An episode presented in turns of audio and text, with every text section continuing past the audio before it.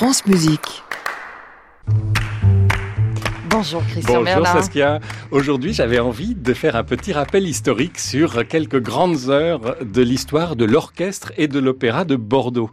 Euh, car euh, on l'a un petit peu oublié aujourd'hui, mais il y a un homme qui a joué un rôle très important pour redorer le blason de l'orchestre de Bordeaux qui, dans les années 80, euh, était un peu la caricature de l'orchestre de province, comme on dit avec une nuance de mépris dans la voix, qui végétait un peu et qui avait vraiment besoin d'un coup de fouet.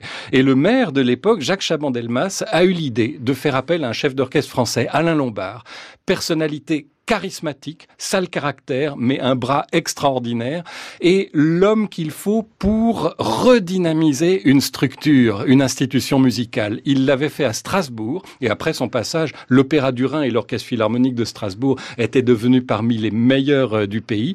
Et Chaban, comme on l'appelait, s'est dit, on va tenter le coup pour Bordeaux. Et ça a marché. Lombard a été directeur à l'Opéra et à l'Orchestre de Bordeaux entre 1988 et 95. Ça a marché, alors avec des méthodes parfois un peu radicales. Euh, des méthodes de football d'une certaine manière, c'est-à-dire qu'il a fait du mercato et il s'est dit j'ai là un orchestre où il n'y a pas assez de têtes d'affiche pour euh, euh, dynamiser, pour propulser, pour pousser vers l'avant et vers le haut les pupitres. Et il a débauché des grands solistes des orchestres parisiens. Et on a vu débarquer à Bordeaux Rolando Gareil, qui était à l'époque violon solo de l'Orchestre Philharmonique de Radio France, Étienne Péclar, qui était violoncelle solo de l'Orchestre de Paris, Michel Arignon, qui était clarinette solo de l'Opéra de Paris, euh, euh, Silvio Gualda, légendaire percussionniste et timbalier qui était à l'opéra, ils ont tous débarqué à Bordeaux pour occuper les premiers pupitres. Ça a eu des résultats musicaux quasi immédiats, mais euh, ça a été parfois mal vécu par les musiciens de l'orchestre, qui étaient là depuis longtemps et qui voyaient d'un seul coup débarquer de célèbres collègues parisiens qui étaient évidemment mieux payés qu'eux et qui avaient des conditions privilégiées. Donc au début, il y a eu quelques tensions, et puis finalement, euh, ceux qui ne voulaient pas rester sont rentrés à Paris, ceux qui voulaient rester sont restés et ont été parfaitement assimilés et intégrés. Et ces années-là restent parmi euh, les plus passionnantes de l'orchestre de Bordeaux. Il y a été mis fin en 95 lorsqu'Alain Juppé est arrivé et il a trouvé que ça coûtait trop cher, tout simplement. déjà, à l'époque, il fallait faire des économies et Alain Lombard est parti. Depuis, malheureusement, il a assez peu dirigé en France. Donc c'était l'occasion pour moi de rappeler euh, combien il avait pu être un chef euh, absolument incroyable et flamboyant.